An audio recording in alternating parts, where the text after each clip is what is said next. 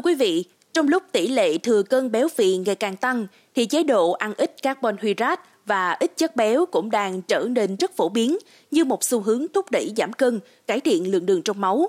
Nhưng tác dụng lâu dài của cách ăn kiêng này lại có thể gây ảnh hưởng đến tuổi thọ. Vậy nên ăn kiêng như thế nào là đúng và tốt nhất cho sức khỏe của mỗi người? Mời quý tín giả hãy cùng tìm hiểu ngay bây giờ. Thưa quý vị, các nghiên cứu gần đây được thực hiện ở các nước phương Tây cho thấy thói quen ăn kiêng quá nghiêm ngặt khi giảm thiểu carbon hydrate, cụ thể là thành phần trong thức ăn cùng protein, lipid và chất béo có thể gia tăng nguy cơ tử vong.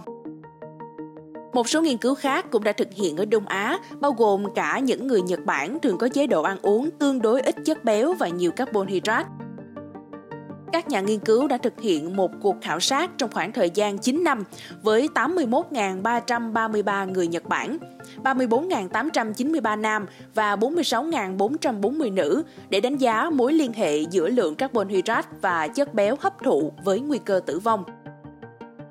Đồng thời, họ cũng đánh giá chất lượng carbon hydrate, tức là lượng carbon hydrate tinh chế so với lượng carbon hydrate được chế biến tối thiểu và chất lượng chất béo, tức là lượng chất béo bảo hòa so với lượng chất béo không bảo hòa với tỷ lệ tử vong. Kết quả cho thấy rằng, đối với carbon hydrate, những người đàn ông tiêu thụ carbon hydrate dưới 40% tổng năng lượng thì nguy cơ tử vong tăng do mọi nguyên nhân và ung thư, bất kể carbon hydrate tinh chế hay chế biến tối thiểu. Mặt khác, trong số phụ nữ được theo dõi từ 5 năm trở lên, những người tiêu thụ carbon hydrate trên 65% tổng năng lượng tăng nguy cơ tử vong do mọi nguyên nhân, nhưng không tìm thấy liên quan rõ ràng nào giữa lượng carbon hydrate tinh chế hoặc chế biến tối thiểu với nguy cơ tử vong ở phụ nữ. Đối với chất béo, những người đàn ông tiêu thụ chất béo trên 35% tổng năng lượng tăng nguy cơ tử vong liên quan ung thư. Tiêu thụ ít chất béo không bảo hòa cũng làm tăng nguy cơ tử vong do mọi nguyên nhân. Ngược lại ở phụ nữ, tổng lượng chất béo nói chung và lượng chất béo bảo hòa tiêu thụ càng thấp thì nguy cơ tử vong do mọi nguyên nhân càng cao và ngược lại. Các nhà nghiên cứu giải thích tình trạng này có thể do các thực phẩm khác mà phụ nữ ăn nhưng đàn ông không ăn và phụ nữ về cơ bản đã tiêu thụ quá ít chất béo. Nghiên cứu này cho thấy chế độ ăn quá ít carbon hydrate và chất béo có thể không phải là chiến lược lành mạnh nhất để kéo dài tuổi thọ. Ăn kiêng quá nghiêm ngặt hoặc nhịn ăn để giảm cân cũng gây ra một số tác dụng không mong muốn như là cơ thể sẽ bị thiếu những chất cần thiết để chuyển hóa mỡ. Tế bào não không được cung cấp đủ năng lượng cũng dễ khiến ta rơi vào tình trạng mụn mị, mệt mỏi, uể oải, chán chường, kém tập trung. Bên cạnh đó, nhịn ăn quá mức gây ra những cơn hạ đường huyết, ngất xỉu. Nếu đang đi ngoài đường hay lao động chân tay thì cực kỳ nguy hiểm đến tính mạng.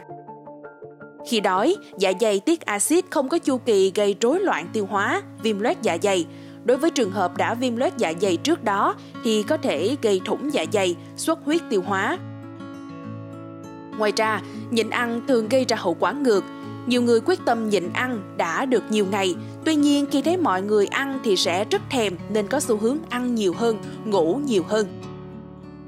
Giảm cân quá nhanh còn có thể khiến cơ thể mất cân đối về vóc dáng và cơ. Đây cũng là tác hại của nhịn ăn giảm cân. Giảm cân đột ngột khiến da bạn mất đi độ đàn hồi do thiếu vitamin và trở nên xanh xao, nhăn nheo, chảy xệ, sần sùi và thô ráp. Nhìn chung, chúng ta nên cân nhắc cẩn thận cách cân bằng chế độ ăn uống và đảm bảo rằng chúng ta đang lấy năng lượng từ nhiều nguồn thực phẩm khác nhau, đồng thời tránh ăn quá nhiều quý vị nhé. Mong là số podcast ngày hôm nay đã mang đến cho quý thính giả những thông tin bổ ích xoay quanh việc nên ăn kiêng như thế nào để có được sức khỏe tốt nhất. Đừng quên theo dõi để tiếp tục đồng hành với podcast Báo Tuổi Trẻ trong những số phát sóng lần sau. Xin chào tạm biệt và hẹn gặp lại.